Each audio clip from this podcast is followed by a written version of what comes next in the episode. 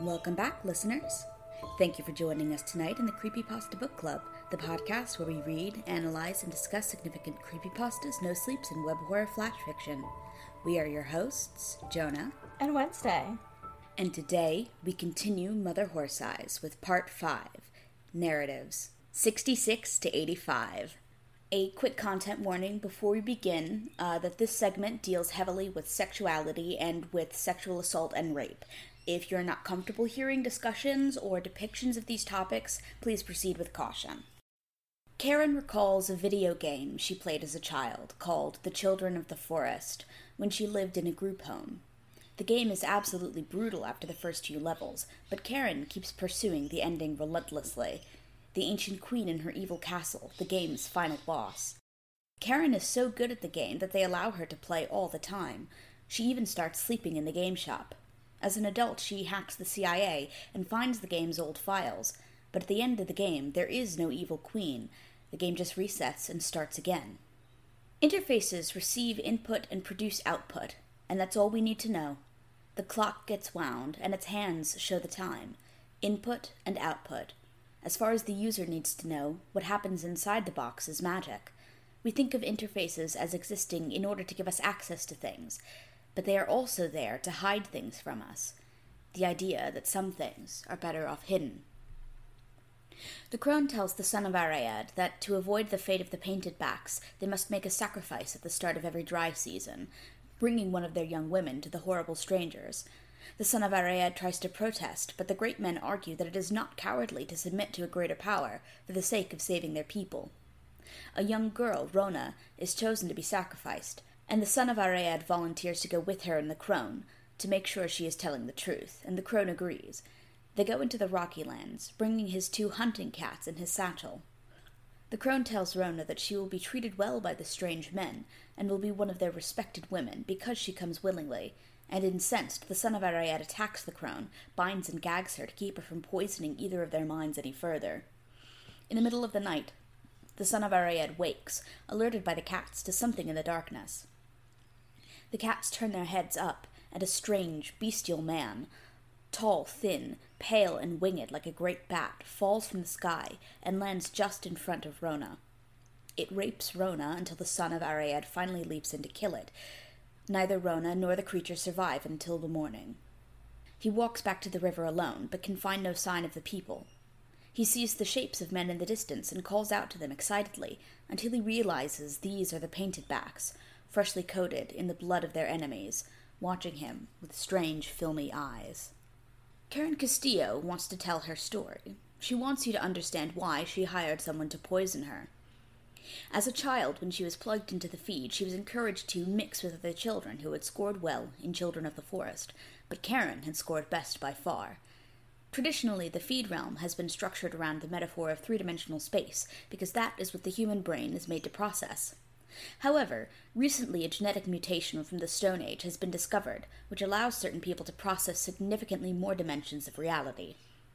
Adult humans struggle to adjust to 4D and higher info feeds, so the CIA began conditioning children like Karen and her peers from an early age to process hyperspace. Most of the children couldn't handle it and quit, but like with Children of the Forest, to use another spatial metaphor, Karen kept pressing forward. Nick, the author, goes to a meeting for heroin addicts with a friend. One of the regular members has just died, and the tone of the meeting is especially somber. He goes back to the sober house and tries to talk about it with Sean, who is dismissive. People only care about addicts when they're little white kids, and ignore the black community suffering from the same ills. Nick muses on the history of both Jews and African Americans, wondering how much of anyone's story survives. In high school, Nick was really into acid and a band called the Merry Pranksters. Once they put out a sign that said, The Merry Pranksters welcome the Beatles, despite not knowing a single Beatle and being virtual nobodies, and genuinely believed they would come. This is because LSD increases your brain's sensitivity to patterns, making you believe that coincidental random actions are part of a larger intentional network, that you are perceiving signs in a system unrelated to cause and effect, but obviously linked together. Nick had convinced himself that he was a kind of messiah, that he would receive a revelation of the imminent end of the world. However, his last trip gave him a revelation so terrible he swore off LSD forever. A few years later, the Beatles had followed in the footsteps of the pranksters, changing their style to fit the psychedelic movement that the pranksters helped popularize. Coincidence or cosmic pattern? Horseshit, says Nick. This is the belief he holds upon entering AA, an opinion which he makes clear to the people there, but with no option. He keeps returning. If he's ever given a good reason to believe in God, he says he'll take it. A girl named Jen Jen enters a feed narrative, impressed by the quality. An urgent alert cuts through her feed that Atlanta has been completely destroyed, but she ends and dismisses it, assuming it's just a sports alert. She, in the body of Brooke Shields, goes and meets her date at the front door. The guy, Corey, is some car driving hotshot, and Jen Jen is disappointed that she didn't look closer at the summary. She doesn't really like cars. Instead, she redirects the narrative into a dance competition story, excited to try out her body. As they're getting ready to go, she sees a pair of eyes staring out from a bush and finds a naked old woman sitting and staring out at her. The woman tries to grab for her, and Jen Jen attacks her and realizes that her leg isn't attached properly to her body. She and Corey take off, and she finds herself bored and confused, wondering why she gets tired of everything after ten minutes. They get to the club and start dancing. But Corey is already beginning to glitch. Across the room, she notices a tall man in a dark coat standing perfectly still and staring at her. The guy tears a hunk off of Corey's model and smears Jen Jen with his blood before licking it off, but she's okay with it because it feels nice. The two start to have sex, and the other dancers in the club surround them and break into pieces, and the man and the light in the club distort as they twist into hyperspace. She tries to use her safe word to end the simulation, but there is no escape, as she is trapped in an endless loop of fractalizing bodies and eyes. God. Ben and Karen reach the hospital where they see that 12 cities worldwide have been attacked by Q, destroyed in nuclear blasts. Ben gives Karen a muscle treatment so she can at least sit up on her own. Ben is still terrified that Karen might be Q, might be ordering these nuke strikes, but she has no way to convince him otherwise. He's simply too far behind her in feed processing. They just need to get to upstate New York, no matter what. He agrees and does her treatment. While waiting, he investigates an alert from the other room, coming from the hygiene bed of Zhen Zhen. But when he opens it up to see what's wrong, he can only scream for help. He retrieves Karen, and she begins to explain Q, telling the story of the hyperspace genome being inserted into Stone Age man up through now, the plague of flesh which has taken poor Zhen Zhen. Karen doesn't seem to understand how things work in the real world. To her, narratives and metaphors are the real world now. Nick is 24 and out drinking, and he's charming and socializing, and the door is open for him. And then he's 30, jerking off alone in his shitty apartment before he caves and has a 3 p.m. drink. And then he's 33 at a meeting, watching a man with a perfectly crisp and respectable haircut and an uneven gait from alcohol abuse sit down. Something about this haircut sticks in his mind, and he can't help staring, the rest of the meeting falling away, and the door to possibility ever so briefly opens again. Ben and Karen take the back roads up to New York. The interstates are all shut down. They arrive in Plattsburgh, and Karen finishes another eye treatment. She can see, she can speak, and she has Ben help her wheel past the crumbling foundation of her old home, the group home where she first learned to play the children of the forest. They take the trail into the woods. In a clearing, she takes off her sunglasses and begins to weep.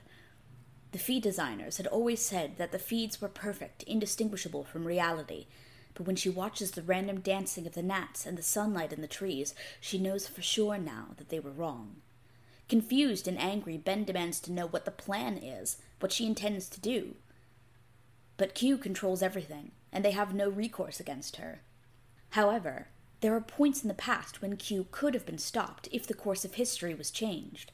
And so, to deliver this message, Karen has engineered this whole scenario, this story, this narrative, to reach someone who can try to make things right, write it down, and ensure Q's defeat in another timeline. It's too late for them, but it doesn't need to be too late for us. Before Mother Horse Eyes, during the worst of his addiction, Nick tried to write a novel for six years. He imagined that this low point in his life was part of the necessary personal narrative of a success story future artist. But he wasn't really writing, and he wasn't really reading, and he didn't really enjoy either thing, or anything. He got fired, went to rehab, stopped drinking, and finished the novel. It was rejected by every agent he sent it to. Four months later, he started writing this story. and finally he's getting contacted by publications interested in his work. But in order to get there, how is he supposed to end the story? Once he's hanging out with Sean, and Sean begins to tell him about how he once saw a room covered in human bone. He found an underground entrance and went deeper and deeper into it, until he found a room with bones melted into the walls.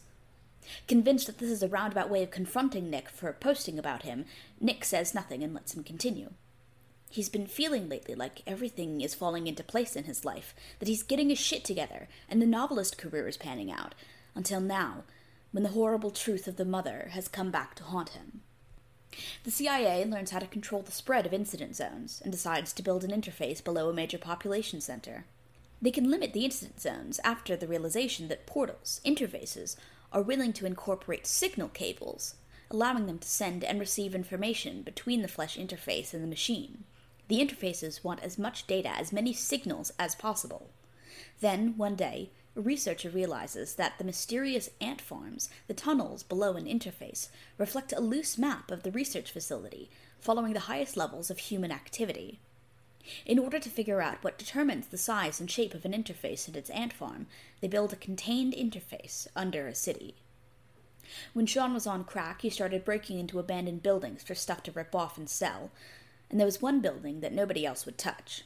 The place was evil, but he was cocky and high and didn't care. There was a big, solid steel door at the back, which he pried open with a spreader, and then another door behind it, and then another. Nothing valuable inside. He sold the big doors for scrap instead. He kept going deeper, breaking open doors. One room, very deep underground, was full of cages, with the still clothed skeletons of children inside. He took the cages and dumped out the bones. Then, one day, in the absolute depths, he found a cave with blackened walls, covered in hundreds of melded together bones. A power came from here, demanding him to submit and worship. And from the unholy darkness, a sweet smell of apples. So, what are we thinking? Okay, you know how people are like, you gotta hire a furry on staff, or you mo- if, or you won't make appealing anthropomorphic character designs. Okay, we're, I, I, I, I'd like to see where you're going with this. Okay, like that that sentiment, but for the angel sex scenes, is how I felt about this reading.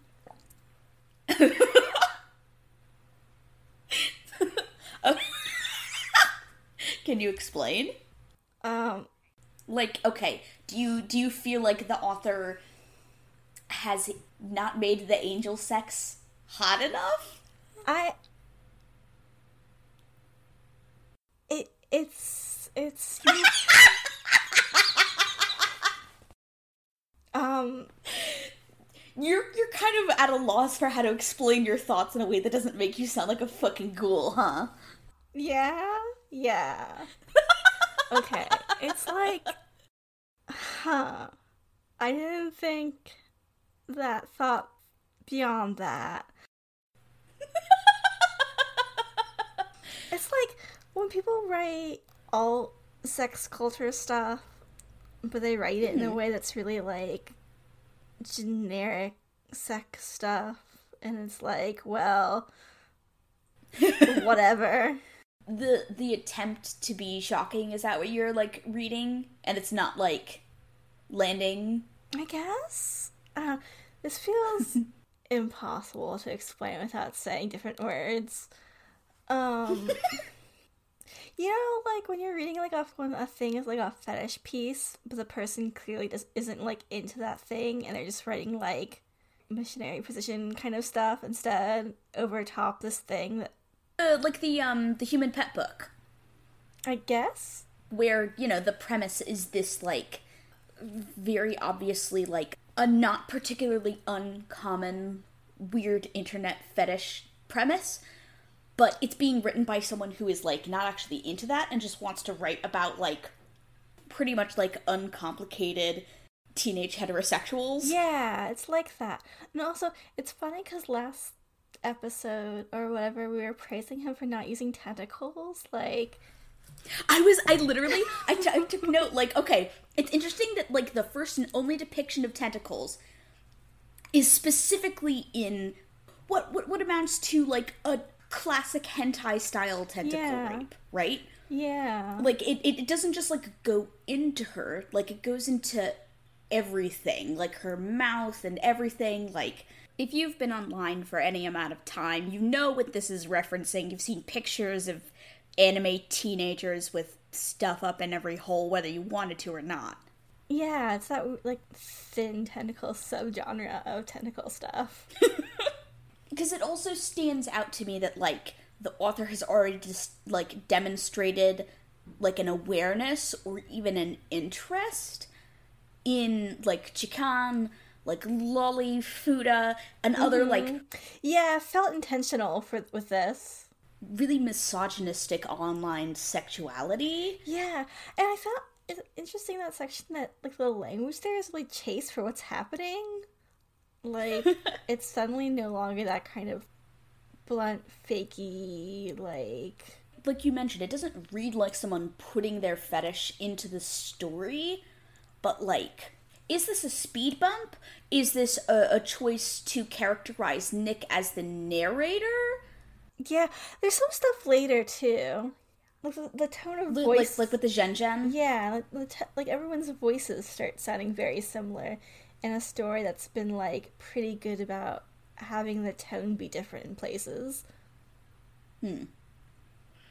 I mean, because like people don't realize that like sex scenes are difficult to write. That They're too. difficult. They might just be not good at writing sex scenes. I think like they don't have to be like appealing. It's just like when you're writing like paranormal sex stuff, there's lots more room to be like more abstract.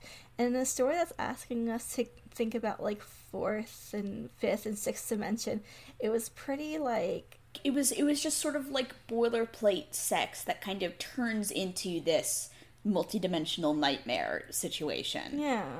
like I feel like that's probably the point because almost any time that sexuality gets brought up in the story, it is violent and unpleasant. Yeah, that and it's like it's always linked to like disgust and fear, like when he's scared that he'd fuck the old lady, or like like when Ben is talking about how people will just like fucking bust it open in front of you and start jerking off and how gross and awful that is. I thought the solo jerk off scene later in there had a lot more authenticity than the cybernetic angel fuck. it's hard to have like a solid interpretation at least for me of like where this is coming from and what it signifies. Mm-hmm. Like whether this is meant to be like horror and and disgust of sex itself or specifically like acknowledging the horror of rape and unwanted like sexual attentions? Or is it just like the the narrator or the author's like already established like disgust of women Yeah, it's like there's a lot of like support I think for that in there, but like it also could be like masking over top other things you've mentioned. it's also like in the watcher sequence the way that the son of ariad constantly refers to young women as being like ripe Yeah. and also the way that like women in general in this story have other than karen have absolutely no agency or like beliefs really of their own And like Karen's stuff is so centered around him as being like the protagonist.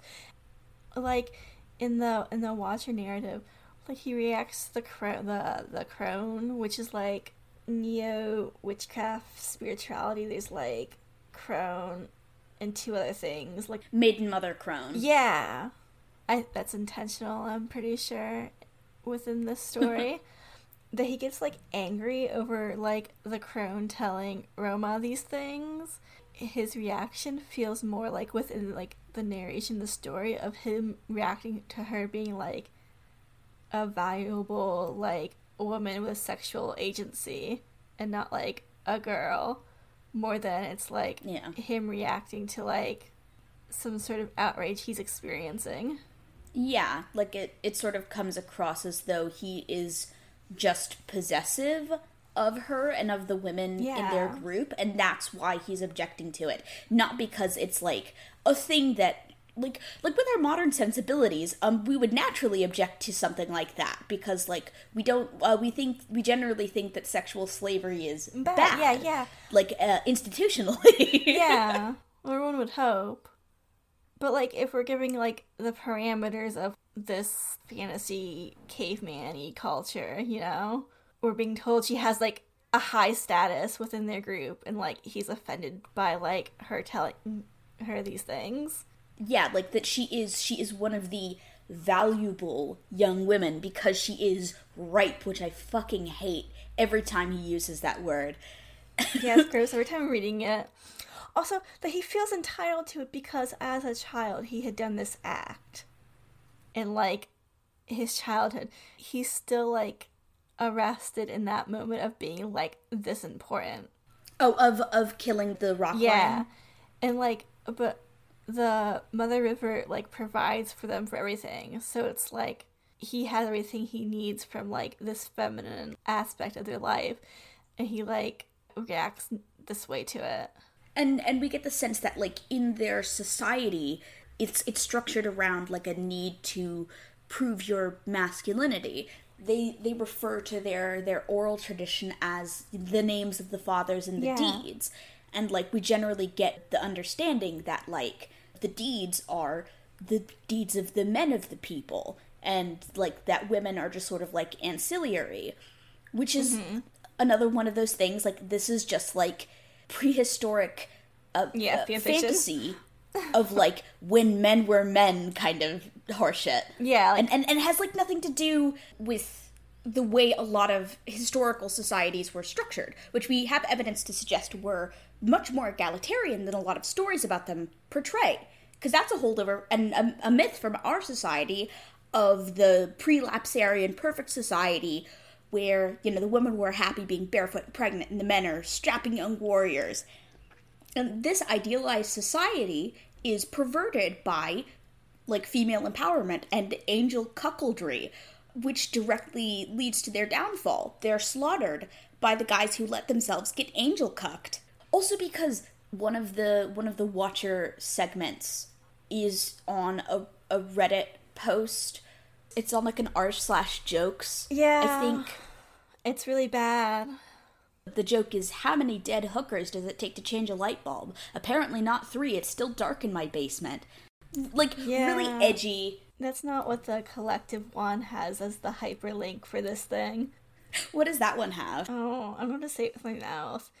It says reply to. Uh, you can use them as flashlights. Yeah, so so There's that. either way, like that that might be the specific comment that is being yeah, replied to. replied to in the thread uh, on the dead hookers joke. Yeah. I have above that because I took that because I because I want us to talk about it and we are. Two things. One's actually morally correct injustice, even for sexist societies to be destroyed. So like even if they were like scattered by like meat angels, there wouldn't be a loss. I think historically. Harsh but fair. Um, but like here I've noted that fathers have been creeping more and more into the story, and it's made me think about how like fathers were present from like the start with unnamed. If we think of like the CIA agents as like fathers to these like children turned test subjects, because like in the abstract way we think of like think about family units like these were adult men in a mm-hmm. group with children so they would be fathers if you were thinking things only from like a what is a mother was a father was a like a human guy role human woman role in like a cisnormative mm-hmm. society you know But then there's also like from the CIA researchers' perspective that like latent pedophilic sexuality Yeah. towards the young female subjects, like these these prepubescent girl subjects. like the only time the kind of like parental feelings were extended were like sexual in nature Yeah. I think if that was something that the story was interested in exploring more or was willing to explore more, that would be something interesting. Mhm. I just got done watching Evangelion. Yeah. Like I like I just watched End of Eva last night. Mm-hmm. And that's a big presence in that series. Yeah. And, you know, th- that's also something that I think comes through in House of Leaves. Mm-hmm. And these are both things that I see like really big ties to Mother Horse Eyes in. Like in House of Leaves, I think there's evidence to suggest that Johnny Truant experienced some form of sexual abuse and, and he fixates on it. It's why the Minotaur presents in such a phallic way and why he does that thing where he goes into detail about the, the sexual trauma, mostly incestuous, that the girls he pretended to have slept with uh, experienced. And his whole story is kind of dancing around this backdrop of the night when the abuse got too bad and he ran away. There's a dark sexual overtone to that. And in Evangelion, the whole thing is riddled with trauma response sexuality. Like Gendo and Rei, his groomed from birth angel child, Gendo and Ritsuko, where she's in a reverse Oedipal battle with her mother. Um, Misato and Kaji, where she thinks of him being her father. Misato and Shinji, with her being his guardian. Like, in both of these works, I think hinge on this parental sexual abuse. And, and Mother Eyes kind of touches it fleetingly and then backs off. And there's stuff later on that I think is like father related too, and like sexuality related, particularly the narrator sexuality. But like it, you're right, it doesn't really cut deep enough, so it just feels sort of like there to be uncomfortable. It just kind of like lands, like fucking wet meat on the ground lands. Almost flop, yeah. Speaking speaking of wet meat, in the one that follows that one, the language there is really phallic and yonic, and I thought it was interesting that like the next the next bit of Watcher, number sixty nine, nice, right? Nice. Which is also the angel sex thing, so Uh huh. the finesse of that. the like the land and the trees and the bushes and stuff are really like phallic y, which is like usually we think of like water stuff as like being yonic, right? And like trees and bushes and stuff. But like that kind of like Yeah, like they go up onto a hill, which is this bare, smooth stone. They look at the cracks and folds in the land. Yeah, and the, the the rocky land is called like steep bare folds of the rocky land, which is like yonic in comparison to like how the trees and the bushes and the rivers are described in that thing. And I thought that was a really hmm. interesting like opposite to how we think of like shapes and stuff. And the hunting spear. and- Yeah, yeah. The, the spear is really penis adjacent in this segment. like in general, you know, most weaponry Yes, is, is considered phallic-y. like phallic, related to the Watcher narrative and the later implications. So the so the idea of like like the ending with the painted backs and everything, like the like the mm-hmm. revelation that the angels have sort of like integrated their DNA into the painted backs, and they have wiped out the people and and are, are going to be one of the one of the future like dominant groups that's that spreads this gene that allows you to process hyperspace and hypertime and like excess dimensions. Uh-huh. It's a part of the weird like race realism fantasy where people with pale skin are caused by like alien angels or whatever else, Yeah. and not just like a thing that can happen to people like height or whatever. it plays around with like ancient aliens stuff because Mother Horse Eyes is a story that is like interested in exploring all the various types of kookery and quackery in the yeah. conspiracy world. But like what I think is the implication of this gene existing is that like in the future when humans have access to that hyper high dose LSD, the people who don't become violent, who are able to like retain their sense after experiencing the mother, have like the genetic flag, and that's the thing that makes them special. Like that Doctor Who episode. it fundamentally like even though it is also just like a plot point because Nick was like, okay, how do I justify this thing that I've already set up? Because like there's there's a lot of sort of backwards logic that's Yeah, this going through this really because cool like and, and Nick says like I'm trying to figure out how to end the story. Yeah, I thought that was really cool to have in the story, but also we tied back into the story. Yeah, like that's that's interesting. But like it ends up still justifying that sort of like good addict or, or like good mentally yeah. ill person mindset by by saying essentially that it is a genetic predisposition and and it's not like it's not uh exactly helping him beat the eugenicist allegations I think Guy who's not being the.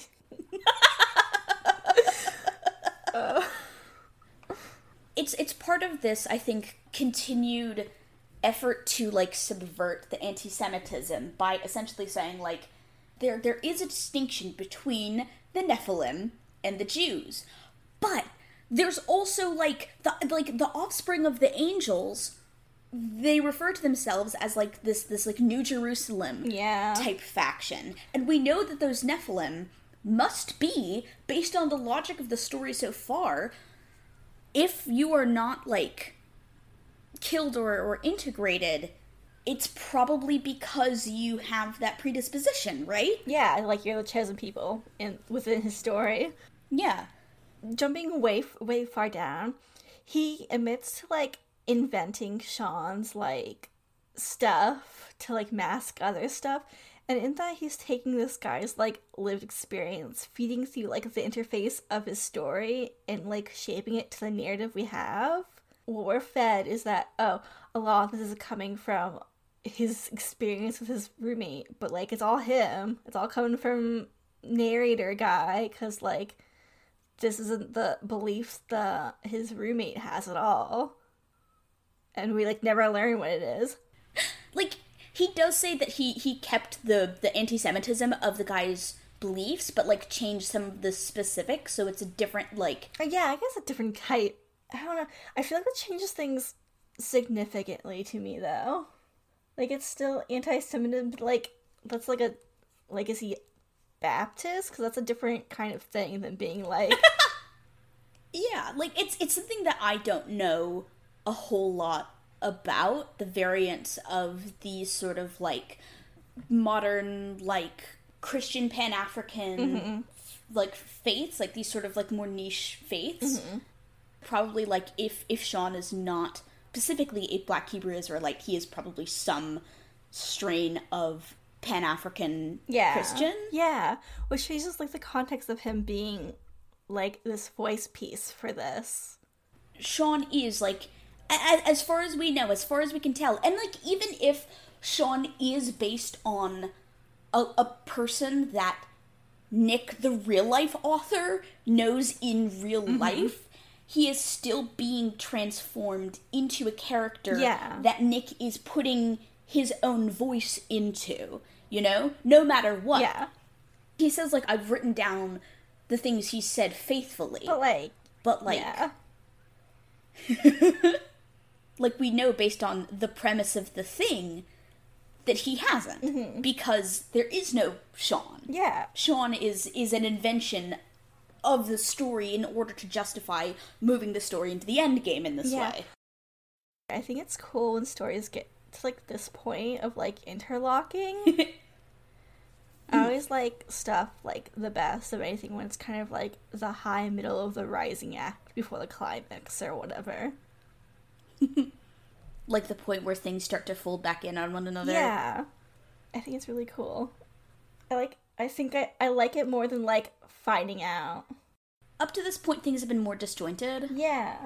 we saw the Iwo Jima narrative and we saw the Nazi narrative and we saw all of that stuff and those things were very obviously connected by similar concepts mm-hmm. but they were not linked in any meaningful way really And then we get that he has another like housemate that's a marine and he's like I'm going to show him this part. So we have like Yeah. where this like is anchored into this like present narrative narration. yeah the idea of like where he's being inspired in real life to write this stuff Also, hey, while we're here talking about these guys, I didn't know double A or triple A or whatever the fuck they call it AA. I didn't know AA was like a Christian missionary thing. Oh, you didn't? Oh my god, yeah. I didn't know that. I thought it was just like a neutral, Yeah. like, a thing people went to go do. Yeah, yeah, spe- like Alcoholics Anonymous is specifically and like 12-step programs tend to be heavily associated with their their their like mission groups usually. Hey, that's like really fucked up. I had no idea. Yeah. Like people were like, "Oh, go." It's like people just go do it as a part of like rehab and stuff. I like I clicked the whole like twelve steps and like my god, I had no idea. one of the things about this story and like this part of it specifically is that like if anything is real then the rant about the the predatory behaviors of AA that shit is Yeah, real. like that's evil. like how's that? Like obviously it's allowed because we're in a a Christian dominant culture and stuff. yeah. But like, hey, what the fuck? That should be like disband. We should ban Christianity. Step one. That is another thing that like the sort of like if anything is real about this then it's this is like if there's anything that is like really genuine about Mother Horse Eyes is mm-hmm. that it's like it is a perfect like absolutely spot on depiction of like white American apostist atheism. Yeah. Like I've known so many like not every single western atheist or western secularist is like this or has this experience, but like mm-hmm. there's a thing among like especially white men who are apostist, like ex-Christian mm-hmm. atheists who have mm-hmm. this really similar experience. The rhetoric that that he talks about AA having about atheism being closed-minded isn't strictly wrong. Like it's not correct, but it's Yeah. not wrong. Like because militant atheism, which is like the thing that Nick is describing having, it yeah. has to be rigid in the same way that like most Christian belief has to be rigid. Yeah. They can only function by being correct and the only people who are correct. Yeah, yeah, yeah, Yeah. They can only function by being the sole arbiter of like what is true and what is not. And any deviation is dangerous to the movement. It's very like us versus logic, Yeah, exactly. which isn't separate from Christianity, so it's like whatever. What's the point? Yeah, like one. What's what's the phrase when people say like when something exists as a reaction to something else, thereby like reifying the power of the thing that it, it Oh, exists in reaction to. Basically, I can't remember the exact wording of it, um, or even anything close. But you guys know what I'm talking about. That was the definition. You guys can look it up. Yeah, exactly. A little homework. Vocab. Vocab. and like that's that's the reason why it's really easy for like apostate like ex-christian atheists to fall back into christianity or into like really Mm-hmm. Or even harder, rigid militant like- movements like yeah yeah like to, to to be like born again after The having atheist this to um, deeper cult pipeline. yeah. Because if you value debate and open mindedness and rhetoric, but also like primacy, and have this view of there only being one objective truth or one objective reality, and you view religion as inherently narcissistic or ignorant as and and that's like the core reason why you aren't religious it opens you up to being debated back into justifying religious beliefs when you meet someone who argues well and isn't a narcissist or an idiot. People forget that part of materialism is like reality is processed in the mind and the results of those processes affect people's behaviors in reality. So people's individual like emotional and and like apparently non-physical experiences do matter. And like in Nick's discussion of discipline when you ignore your thoughts and the emotional needs it ends up being harmful. Unrelated, while, while, while we're in this kind of section, I really like the hospitals called Clearview, or like getting to like like the plot is like being explained and explored more like linearly, like with more like understanding. right before Ben gets an exposition dump Yeah, I really like that. I really dislike the the exposition dump No, the dump was bad, but I really like that it was called Clearview. Very like horror gamey. Mhm. And I thought that was cute. Oh, also, I think there's still room for the anime while we're here. and like the no- the guy writing his novel can be a novel physically, and then like you can collect the Watcher's story from like vending stickers or something. Oh, I guess it have to be a short story, and then the the anime could be like an hour movie. vis-a-vis Karen and Ben, like the mm-hmm. exposition dump is bad. The finale is perfect. I wouldn't change a thing. Oh my god, the finale is really good. I really like that. It's it's like sort of the the pinnacle of like Karen as the childlike empress, espousing like the power of a narrative and like giving the power of telling the story and also like Nick talks about having a, a messiah delusion as a young man that he's successfully shaken off, and now he knows he's just a, a pathetic human and whatever. But he has literally positioned himself in the story through Karen as still being a kind of prophet messiah. Like he's the one who receives the secret revelation. He's the one who copies her words down. And those words are the thing that are supposed to save our timeline from the mother.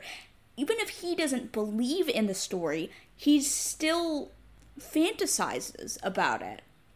I, I think that's just really good character writing. On one hand, there's like a lot of like these sort of like protagonist syndrome, like libertarian arguments throughout a lot of like these passages here. Mm-hmm. Getting more to like the core of that, like human individuals against like a system, against like collectivism and stuff like that. But also, like this part made me cry. I think and I and I'll I'll talk more about this later. I think a lot of the story, especially like when Nick tries to talk about Judaism, like in seventy two, I think there's a fundamental like misunderstanding of of Judaism that comes yeah. from that section. But like in comparison to that, Karen and like what Karen does here and like the the sort of like mindset that Karen presents is like the most Jewish thing in the whole story. Like the fact that like you may be doomed and like there's nothing that you can do mm-hmm. about your present situation except like try to pass on this narrative that mm-hmm. is telling the story of, of yourself and your people and like passing that on for its own sake. It undermines the cynicism of a lot of it. like, okay, first off, in 72 i wrote hey i think you should go kill yourself for this part. I think that might be the harshest thing i've said in, in most of them. I'm uh, pretty that... sure you've you've told nick to kill himself before. Oh okay well n- number number three.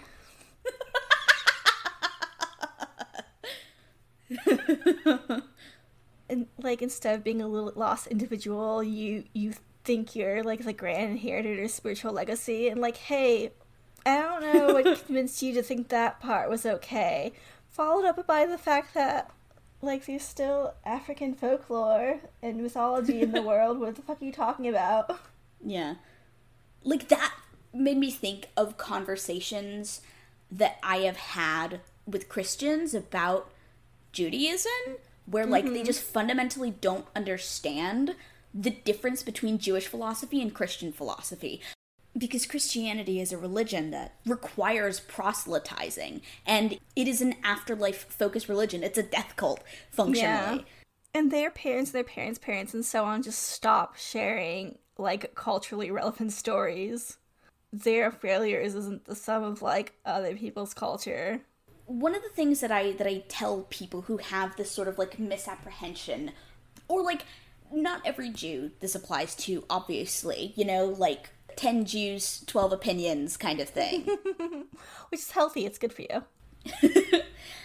Historically, when you look at it, which is like one of my preferred ways to understand like Jewish heritage, mm-hmm. Jews were historically a tribal people, like a small group of people with an unusual set of cultural practices surrounded by hostile forces, essentially. They were primarily polytheistic. Yeah. And the metaphor of chosenness is a safeguard against conversion and against losing your way of life to the pressures of these outsiders and their assimilation tactics. Like when you're surrounded mm-hmm. by these kingdoms and empires all around you that are, you know, some of them are more powerful than you or more influential than you, they're richer than you. Like, yeah. you have been chosen by your heritage to continue to propagate it because, like, the threat of elimination is so real. So it's important mm-hmm. to teach the people in your group to value that heritage and he brings up like the the sort of well the real story's been lost because in in the bible they talk about the burning bush and blah blah blah and it's like well the, yeah they're not literal they're metaphors to talk about like spiritual concepts and philosophy and metaphysics and stuff not the same way but in a similar way that mother horse eyes does like sometimes the best way to explain a concept is to talk your way around it like to use narrative devices and turns of phrase and, and, and poetry. Yeah, like a lot of Christians are like very literal with their thing. Like a girl, I don't know what she was, some sort of like s- stuff that no longer counts as like a main branch of Christianity. It's like cult territory, but no one cares because you're in the middle of nowhere. Sort of Pentecostal extent, Pentecostal plus. If you if you live in America or whatever, you know how you see like buses and you know they're going to some sort of like Christian thing. anyway, she came up to me once and was like, "Oh, hey, I learned recently Catholics don't literally think XYZ in the Bible." And I was just like, "Yeah? What?" Duh. I can't remember what it was exactly, but she also didn't believe in like evolution and stuff, so yeah, it wasn't anything I committed to memory because what she said a lot of times was dumb. yeah, like biblical literalism is like a reaction to the declining power of religious institutions with like the the Enlightenment and and the scientific revolution, which is why it's associated so much with like that fire and brimstone Christianity and like I'm not like a self identifying as Catholic right now, but like, you know, like the difference between like understanding like people are like raised with like the Bible's like super literal, so they assume that everyone else is like into it super literally. But yeah. it also comes from like a particular kind of like whiteness, I think. And that's like I'm sure everyone experiences like this in some degree but a lot of people have a kind of an understanding that folktale and stuff is like representative. Yeah, that it's like a narrative in order to teach, you know, moral lessons or to use specific metaphors or to construct metaphors. Yeah. In order to explain why things are the way they are. A lot of Jewish scripture deals with the theodicy question, like wrestling with God, and seems to propose a kind of ambiguous answer that the thing that is called God simply is what it is. And the conversation that I have had, and like a couple of the, these conversations were with people who were like missionaries, who mm. were like basically trying to figure out how to preach to me um, in in order to convert me that's gross. I'm sorry. And and and I'll say like we don't proselytize like Jews don't do that, and they'll be really confused and say like if our God your God is the best God, and if only the chosen can get into heaven, why wouldn't you want more people to be chosen? Why wouldn't you want more people to to come into the fold? And I have to explain like crowded. like we don't have heaven historically. Like heaven is not an integral or even like I've been to synagogues where they do talk about like there is a belief in heaven, and those tend to be like reform synagogues mm, that are yeah, much yeah. more assimilated into like the surrounding like Christian uh, groups. I, I I tend to find, but like Orthodox Jews don't believe in heaven, and like the Jewish God is not always the best God. Like the God you have, the God of Job and Isaac and Lot and Moses is a very, very ambivalent figure. In the same way of like attempting to contend with a father figure tends to be someone who who belongs to you and is in your life and makes rules for you but doesn't have like a plan has expectations maybe and will like punish deviance from those Yeah. expectations or may not. You never know.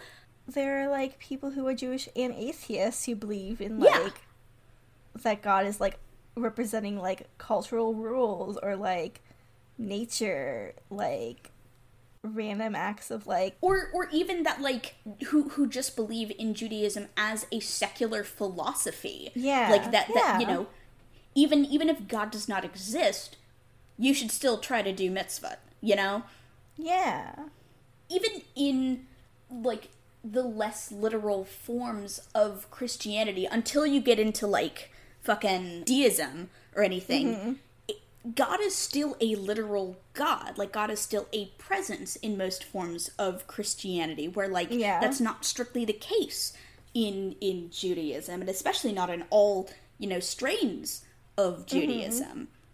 Which is why, you know, Christians proselytize and Jews don't. Because, like, the, the sort of logic comes from opposite directions. Like, because the philosophy and the way of life is the more important thing, because the heritage Yeah. the and the moving forward of your of your people into the future and, and protecting yourselves and protecting your community from legitimate threats mm-hmm. is the most important thing. So therefore, like, why would you want our God unless you believe our beliefs? Versus Christianity follows from the other way around. You're mm-hmm. encouraged to believe certain beliefs so that you can have this God. God is viewed as like a literal thing that is good to have. Yeah, there's a, there's a Christian insecurity about it because, like, you can't question it or the whole thing falls apart, right?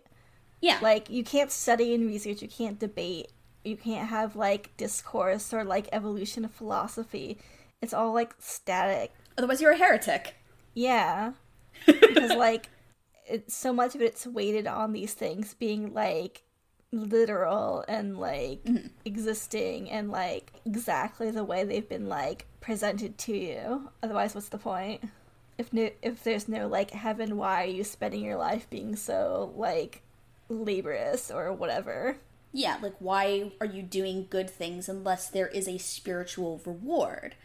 There is a sort of imminence to Christianity that that Judaism also doesn't have. Like I I don't want to say that Christianity is hopeful where Judaism isn't because they both are. It's just that like the hope of of, of Judaism is that someday life on earth will get better and the hope of Christianity generally is that like the spiritual world will be good and you will be able to experience that goodness. It's very individualist. The, the cynicism of Jewish philosophy is like someday things will get better for your descendants. Catholicism is like a little different because there's like there's like an inherent like collectability. That comes from like the inheriting of like polytheistic culture. And like you mentioned like the assimilation tactics of like the polytheism around them. And that's kind of like been cemented into like the baseline of like all Christian from out because it's the same tactics. Yeah, yeah, because it because it adapted like Roman practices into it like really early on. yeah. a lot of Christian sects imagine life as a, a sort of like pitched constant battle between good and evil, which is very mm-hmm. easy for people to literalize as like, okay, that means that angels and demons are literally real and they are Yeah. doing physical battle over my soul personally. Spiritual battle, yeah. versus like in Judaism, like especially like Judaism as it exists after the historical point of death of the person that was or the people who were Jesus, Yeah. there is the sense of like sort of overall tragedy. The struggle, if it is not already lost, like there is not a thing that you can win. We live in the aftermath of all the great failures of history. Like humans are inevitably fallible and life is hard. So you should seek to make it easier for others when you can. And maybe that means like you will you will be able to do enough good that the world will be redeemed. Also related to Romans and Greeks and stuff. So we were talking about like the doom section there of mm-hmm. being doomed. And there's that li- that philosophy of that, like there's that line in the Iliad that's really popular anymore. I've been seeing it going around that makes me really insane. It's like any moment might be our last. Everything is more beautiful because we're doomed. This isn't in the Mother Horse Eyes. This is just like a line in the Iliad. I'm pretty sure. Yeah. But like, that really gets me. The line that makes me cry is, "What shape would it make, even if I could see it? Would this have any? Would this shape have any meaning?" About them being like already doomed in this timeline. Yeah, and about like all time existing at once, and if you can look at your entire life. It's very Slaughterhouse Five, that moment. Yeah, that's true. Well, anyway, it made me cry. I'm, I'm not saying that as like a bad thing. I love Slaughterhouse no, no, Five. I know, I know, I know. I'm like, well, I'm like pricklier. You're feeling defensive because this stupid story made you cry. Yeah. Yeah, that's what that's what this emotion is. there was a lot of music and poetry in this section. It's nice.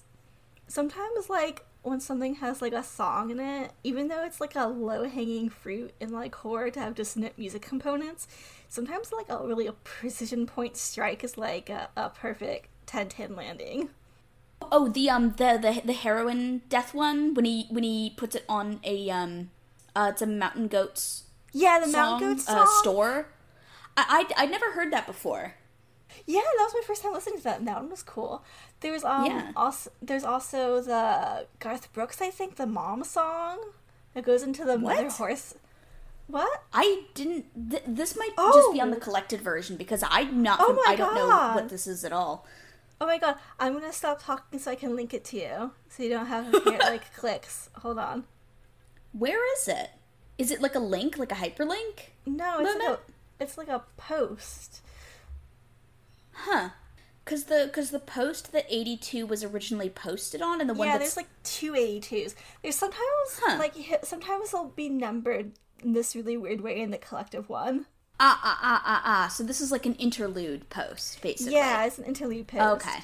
All right. Yeah, I'll check that out. That wasn't listed in the the wiki. Like you like with with Fairy Queen, it brought me to you know Fairy Queen because that was the next in the list. Uh-huh. But this one just wasn't Oh placed no, in the list. how it's like there's like two eighty twos. Is why I guess. Huh. So it's like eighty two point one. Yeah. There was one part that, like, while reading it, it made me think of the uh, the Eva finale. I think it was in '82. Oh, oh yeah. Go on. How long had I shut myself away from life in that goddamn apartment with that goddamn bottle? Up until anything was possible, I saw now the glowing door open before me. I saw all doors open, all doors open and aligned, one after another, and behind them all there was, and then the cutoff. And I was like, wow, just like Eva. Congratulations! I think they're both really comparable stories. Except one has like a I don't know where this is going, so they might be exactly comparable stories. This- but like very nice like watch and read side by side. Yeah. Like I, I, I think that's the two thing too. Like in that series, the angels feel appropriately like that. This kind of like note this series is trying to hit but missing for me. Hmm. I mean, because because they're not really angels. They're just like flesh beasts from the mother. Like yeah, they're they're supposed to resemble angels so that we get the idea of the thing that it is, but like I think he just kind of wants to write like spooky monsters also That's- a little it bit. did, it did just feel like a spooky. Like like look at my monster now. Looking? Okay. like ooh, it has like spider teeth and bat wings and a s- giant snake penis. I also pulled a sentence from that section out. That when he's talking about the apartment, he's like, "What dreams I had? What desperate little dreams?" I was like, "I like how aching this is." I actually like I I like the tone that he normally writes in and when he goes into these sort of like more um labored uh, tone, I find it kind of annoying. Yeah, like shut up, man. Talk normally. Like I know you don't talk like that. No, I, I felt like that. Okay, okay. Like I had taken the sentence out in the back of my mind. I was like, I bet you Jonah thinks this part is annoying. Like, yeah, a lot of it is really belabored, but there's something about that is th- there's like certain points I'm like, this is really belabored, but there's like the energy to it is nice. There's like there's like a level of like belabored writing is like I am not like reading this as you were like I'm like thinking about like the person who is writing about this at this point. Mhm. So I'm thinking about him doing writing it in this way and like what's he doing as a character. Like I'm I'm thinking about that too, but I'm thinking about the fact that like Nick thought that that would sound really Oh, cool and true. dramatic because it sounds like something that you would read in, you know, like old romantic poetry. Yeah, you'd body him. You'd see him in the street. I don't mind like when it comes from someone who is writing in that time period where like mm. that was the style of the day. I'm like, yeah, that's normal. That doesn't feel like a put on. Where like a lot of times when like modern contemporary artists mm, mm, do that, it is specifically because they're trying to capture a certain kind of voice or a tone so that you think of them in a certain way. That's the thing I- that annoys me. Yeah, I, I agree. I agree with that. There's something about his novelist persona, this alcoholic novelist persona that he the the thing the performance he's doing is really catching me though. I can't I don't know if I can put it into words other than like I, I like the vibe of his of his like masks he's wearing. I I think it's cool that it's specifically it is it is meant to be like a subversion of the alcoholic novelist because he's like I wanted to be a Bukowski I wanted to you know emulate my heroes and like Bukowski was a fucking piece of Yeah, shit like an he- absolute yeah, asshole worthless human being Yeah. but like oh, even oh, beyond oh, that Pick me, jo- Jonah, pick me. yeah The group of like books and authors and stuff he pulls there. One, every podcast sphere was like running ads for like Audible around this time, telling you to read 100 Years of Solitude and Turn the Screw and fucking. Also, he cites um an author, but like she's a fictional character. oh who Hold on. Anna Karenina is a Tolstoy novel Yeah. Like he cites her as an author. He, he's not citing her as an author he's he's talking about the book he's never read Anna Karenina Oh, I assumed because he groups her with Henry James in like a series of after the book next to the author. I, I I- I think he was he was just saying like Oh, it's just a bad. I've never read this Tolstoy novel. I've, I've never read a Henry James book like that. Oh, Kind I of. see. I see. I Like I don't think it was intentionally like. I was like, oh, look, that's a fun like timeline thing. But it's him having a really sloppy series of things together. Yeah. My bad. I was giving him the benefit of the doubt of organizing a sentence. I've I've read Anna Karenina, so I I just Oh, sort of like read that and I processed. Yeah, yeah, I read it in. this, I made a really stupid. Dis- I read it when I was like fourteen. Specifically, That's so cool, we- Jenna. I, I was it was it was for English class that I read it. We weren't assigned to read it. We were told to choose a book for like a book report. That's so, And I went to the library and- we were supposed to like buddy read it with someone. oh my god. And I went to the library and I picked out Anna Karenina. And my friend agreed to it. We were Uh-huh. both foolish. Uh, it is Yeah. it is like a thousand fucking page book. It is so Yeah, it's fucking a long. serious read. it's it's very very dense. It's long. Um, subject matter not really appropriate for 14 year olds. Not in that like oh 14 year old shouldn't be reading this, but it's No. like things that a 14 year old's not going to really understand about like ennui and stuff. I think Uh, it's insane, like freedom, like young students get in like literature and stuff in school sections. Like, they're not getting anything out of this. You're not teaching them anything really. like, what a waste of time sometimes. but I I put it off for like a month. I, I read like a hundred pages of it and then I basically stopped reading and I had a week left to read it and I I literally just read like a hundred fifty pages a night of Anna Karenina for a week um so that I could finish so the book. That's so intense.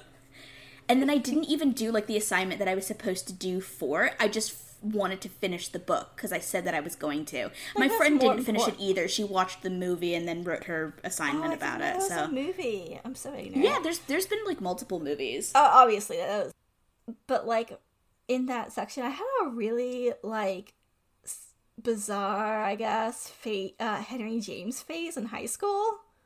Huh.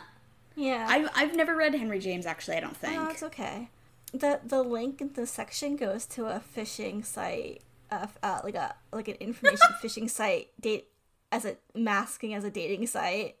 That's really funny. Yeah. Why they just like drop malware on the reader? so if you're clicking along, watch out. yeah, it's a I I'd say like a, a gothic literature essential mm. readings yeah. And I like I like some of his tone. I should read more. Yeah, me too. We're busy reading Mother Horse Eyes. when he's talking to his roommate, I really like the repeating paragraphs, but he also drops a slur that he is not allowed to use. So Yeah. He's quoting him in dialogue. Still shouldn't do this it. Guy who doesn't exist it is it is one of the handful of cases where I can see someone being able to argue it yeah. without immediately being dismissed for for dumb dumb racism. Yeah. But like you still shouldn't do it. Yeah, there's lots of like especially like in 2016 question mark there was yeah. a lot of like debate whether it was like better to use it like if censoring it was like worse in some way. You know what I mean? But like I think yeah. there's been a lot like, a lot of good discourse about it where it's like don't use it.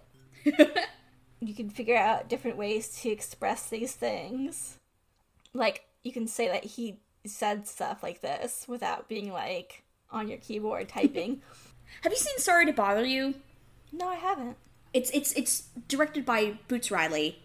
It is about capitalist black assimilation mm.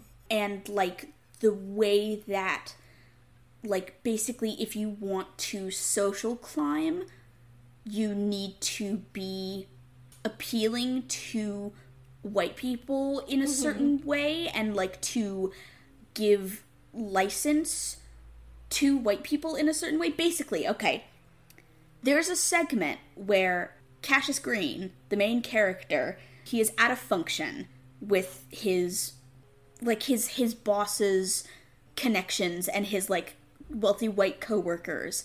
Mm-hmm. And they pressure him to like. It, this is in my memory. It's been a couple years since I watched it. Mm-hmm. It's really, really good. Um, mm-hmm. they they pressure him to like go up and freestyle, and he starts sort of like mumbling along, trying to say something, and the crowd is like not reacting. They're not getting into it. So he just starts saying the N word and they just chant along with him so excited to be able to like mimic him back and like that scene would not have worked if no. the white people in that scene had not agreed to be directed by boots riley to say the n-word but yeah. like that's a fringe case you know yeah. And it took a really long time for me to describe what that scene entails and why it's important for for these actors to say that in that context. Yeah. But it's also like it's it's forming the basis of the commentary, right? Yeah. Like people only want to like certain kinds of people only want to engage in cultures in a certain kind of way when it's yeah. like supporting their preconceived like feelings about it. Which is like a thing that I think unintentionally is happening with the character of Sean and the yeah. way that Nick sort of allows himself to use that character. Yeah. Even though he is someone who uses coke, even though he is someone who holds these really like like these sort of beliefs, it's like he's using him as this like caricature character to push the story forward. Yeah, like he he doesn't exist to be like a fully realized person. In the same way that the nameless Jew doesn't exist to be a fully realized person. They are yeah. sort of props that enable the perspective character to pursue something. Like, mm-hmm. the nameless Jew and Sean serve basically the same purpose yeah. in the story fundamentally, which is yeah. to enlighten the perspective character. Yeah, with their mystic otherness. And like Sean does it in in a very different way from the nameless Jew, but it is still serving the same narrative function.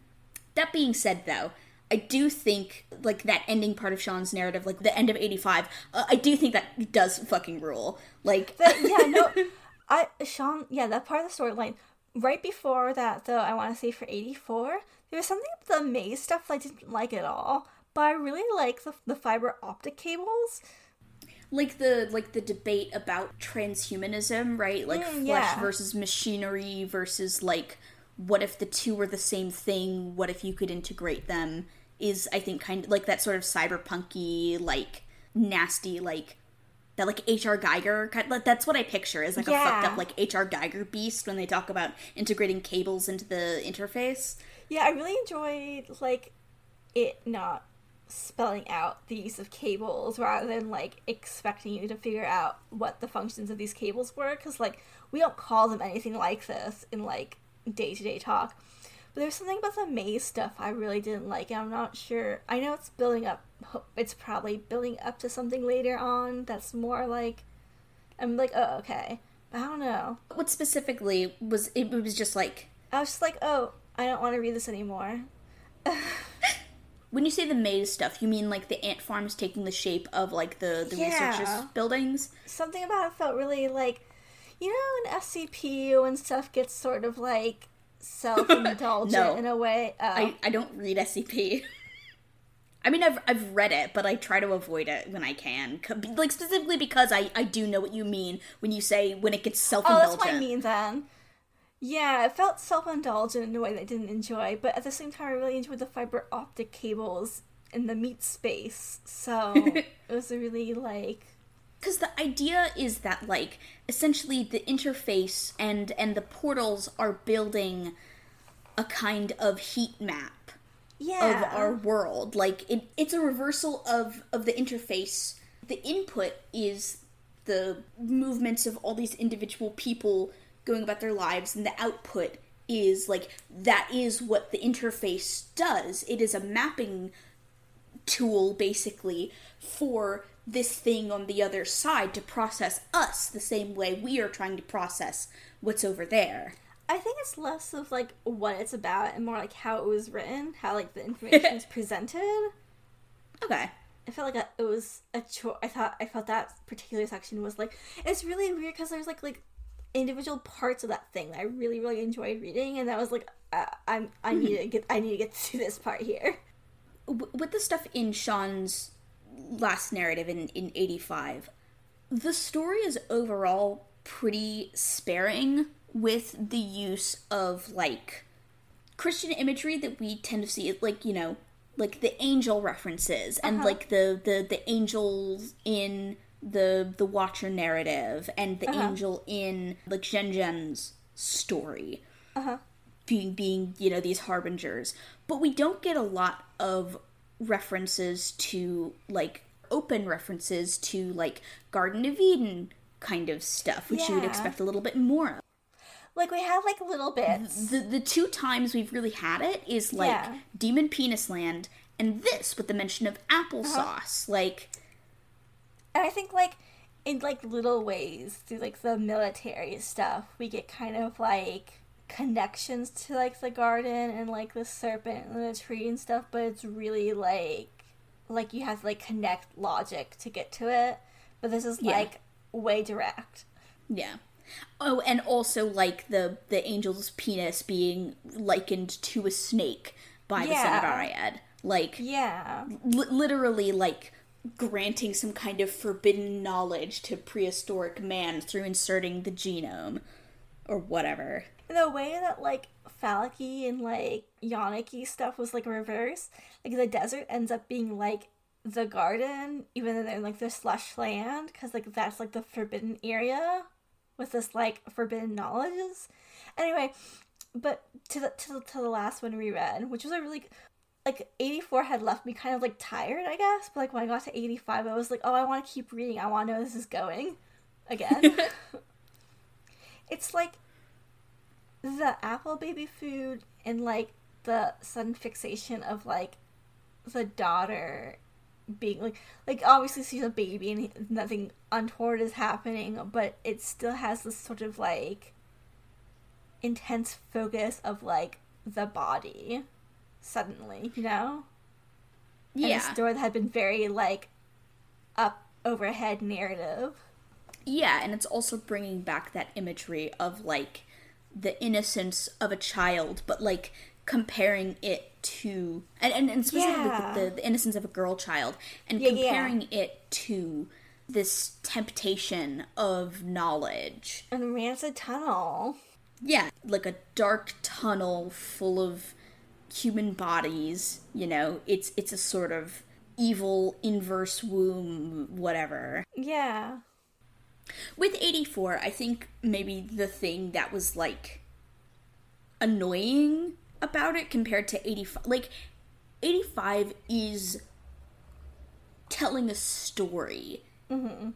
Where 84 feels like it is just giving exposition on like mechanics again which yeah. we've had a lot of mechanics in the story and we haven't had like a mechanics dump in quite a while yeah maybe that's it maybe this is like like i get really annoyed when stuff tone slides backwards and that might be what it is yeah, because that feels like information that we could have gotten earlier on if Nick had thought of it. Yeah, yeah. Oh, I really enjoy that too. He's like out loud speculating in our voice, the reader voice. Yeah. Of like, how is he writing? It's like, how much has he been pre planning and all that kind of stuff. I really enjoyed that. I know that kind of meta can be insufferable, but something about I found it really, insufferable. I know. Spe- specifically because it is like, especially like with with hindsight reading it as a full piece i feel like it's really obvious that he's making a lot of stuff up as he goes yeah. along okay you know how people have been saying this would work on me on silly stuff online that would be like if i was reblogging mother horse eyes a funny relatable post and i said this would work on me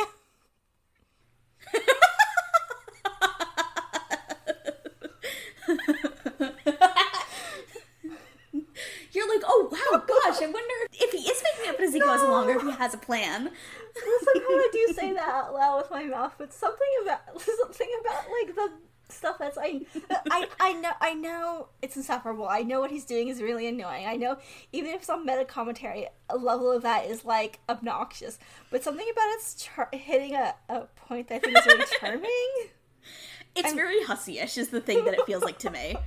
I, I think that's like like if I had never okay if I had never read Homestuck, I would be a completely different person, and I can't make judgments about that. But if I had never read Homestuck and, and, and was not familiar with Hussie's voice, and I read that, I think I would be like, oh, huh, I wonder if he is. But like, at, at, like having read Homestuck and like hating Hussie so much, maybe I'm like, maybe I'm like return to the high school scrapbook. I'm like, oh, my, my, my teen crush aesthetic is what I'm feeling reading these. It's like, it's like, it's like what, like, whatever I find really, really, really annoying about stuff like John dies again, it's like being self aware enough about that that's avoiding stuff I find annoying, except when times I am annoyed. And I'm just like, oh, I don't know. It's not annoying except when it's annoying. Very insightful. Uh, thank you, Jonah. I'm sorry, that was mean. I hope be insightful on our literary podcast.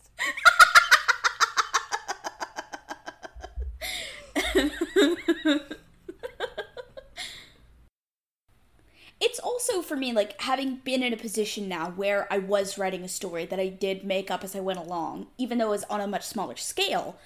Uh, like Nick points out, and I do agree, it is a lot easier than you think to make a story seem elaborately planned. As a writer, you have the privilege of seeing the story from the inside. Like, you get to see the whole shape of it at once. So, as long as you read back over stuff you've already published, if you don't know where to go next, all you have to do is pick a few threads to pull forward. Like, I think having an anti Semitic roommate and a, and a housemate who's a Marine are responses to knowing he has these threads earlier on in the story. And knowing he's taking this more meta route, he decides, like, okay, here are the understandable points of reference that Nick, the character, would make in his real life that inspire the story. I've had times where I've completely written myself into a corner and then gone and read back through my old chapters and realized, like, oh my god, here's the solution. And if you just write in details to populate your story, if you're ever at a loss, you can go back and retroactively make one of those details matter. One of the things I, I noticed and, and was thinking about is that Children of the Forest, I feel like, mm-hmm. is really, really, like, really obviously borrowing from Polybius. Oh, yes. Like, one, because Mother Horse Eyes is sort of trafficking in urban myth conspiracy kind of stuff, but also like Polybius is supposed to have been like a CIA experiment yeah. to like select or condition young subjects. The gameplay is primarily like geometrical and causes distress and nausea. Okay, there's a plot point about that in Ghost in the Shell, where like a bunch of like gifted children are like hooked up to machines and they're like doing that kind of like neural network learning through video games one, mm-hmm. two. Also, I really enjoy the setting of an arcade of like this research facility center, and then masking it as an arcade, as like a gaming area, as like a children's yeah. home, but it's obviously like a testing facility. That was a really nice like layering of that. Yeah, and she never refers to it as being like a research facility or anything. Like she continues calling it a it's group like home. her home. Yeah, yeah, it's really cool. It's really it's really restrained in a story that's often not very restrained with stuff. Yeah. Like it was nice. Good note. and I also was thinking about like how aggressive marketing of like individual capitalism stopped there from being arcades, which are themselves like an avenue of like aggressive capitalism and how it in devouring itself is it and like like how we've lost this kind of like social gathering area in this style of like art basically for ind- for home sales. Yeah, because like even though spaces like malls and arcades are like capitalist and other other sort of spaces like that, mm-hmm. because it requires more overhead to run and maintain mm-hmm. a place like like a social space for people to go with their bodies rather than like it is it costs much less to like just like invade someone's home mm-hmm. with something than to provide a social space. Yeah. And like this is like this goes over the trajectory of like Karen's life basically. Like she has this like social area and then they jack her into like the individual feed and like the continued pursuit that like limits her social network. Yeah, just being like atomized further and further. Even though like it's being done with the promise of like you'll be able to socialize so much more and so much more easily in the same way that like the internet was was promised to a lot of people mm-hmm. to be that like oh you'll be able to instantaneously connect to to thousands of people around the world and you can but because we are no longer in physical three-dimensional space you lose out on a, a, a significant aspect of socializing because you have to pay to use the internet yeah. is, is, is a big part of it. Yeah.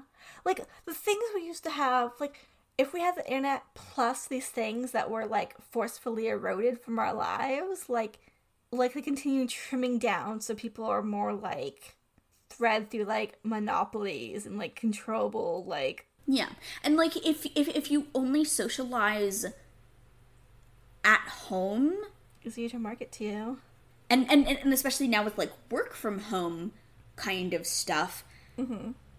everything is contained in one place things are delivered straight to your house you are are not able to escape from the things that are finding you at home, you know, your work Yeah. and your chores and blah blah blah. And also like when you when you're using a space that is owned by someone else, Oh yeah. in in 67 he has this sort of like long discussion about the purpose of an interface mm-hmm. like yeah the internet is an interface that exists the way that it does so that you can be sold products like the internet the modern internet is an interface for putting ads in front of you Yeah. and like that metaphor falling all the way down like we were talking about way way long ago there's a series of complex mechanisms underneath this society that are obfuscated by restricted inputs and outputs like mm-hmm. your consumption choices your like personal identity markers. Like you have a series of acceptable modes for expression that will give you a series of you know desirable outcomes mm-hmm. And deviation from that is either criminalized or socially punished Yeah, yeah. Like society's the interface. Last time we were talking about sort of like the American dream, like the 50s and something, being like something he's pining for. In, I think, 79, he like talks about like a guy coming in and he has like this revelation about this guy. And I guess in, in, in that one, it's sort of like pining for like a father figure in this concept, but I also wrote gay boy moments. oh oh oh that's 80 that's um Oh, 80, tragic sorry. haircut Yeah, haircut. 79 guy. is the poem Ah, my bad. Yeah, 80. yeah yeah also, I think he was really lowballing those alcoholic hours. yeah tragic haircut is about like seeing this image of like like what what should be an image of like perfect idealized 50s masculinity be like tarnished and ruined by like mm-hmm. i don't know the ravages of alcoholism? But then also like i guess deriving some kind of hope from that? Like i i struggle to because like this is fundamentally an experience that i cannot relate to in any way. When i mm-hmm. see a, a man who looks like a republican in public um i i don't have any hope when i see that actually It's a very bizarre, bizarre. I don't know. There's a very strong libertarian like vibe throughout some of these. Yeah. Like there's an earlier ones you can be like, yeah, but like a lot of these are like making like these are just like arguments you'd understand if you were a libertarian. I think. I guess for like a straight white cis guy who which is what Nick presumably is, it probably Yeah. is in some way like comforting to see this sort of like projected father figure in in public like living their their lives and obviously struggling in the same way that you do like maybe the idea of knowing you can grow old and fuck yourself up and you'll still be around and have like a life worth living or like that your dad is also a fuck up in some way like the realization that your dad is just a guy i i, I Yeah. think is maybe what the implication is but i'm really not sure how to read that moment like i don't know what that means I I assumed he was having a homosexual moment, so that's where I landed on that one. not not not serious, but like you were like it might as well be this because i you know who knows what else it could be yeah. I think that makes for the better story than whatever sort of like moment he was having. Mother Horse Eyes Endgame is the gay misogynist play.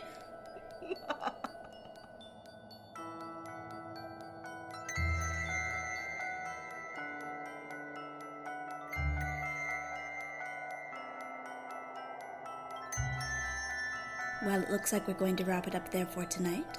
Let us know your thoughts on Mother Horse Eyes. Give us a like and share us with your friends. Next episode, we finish Mother Horse Eyes from narratives 86 to the end. This has been the Creepypasta Book Club. Thank you and good night.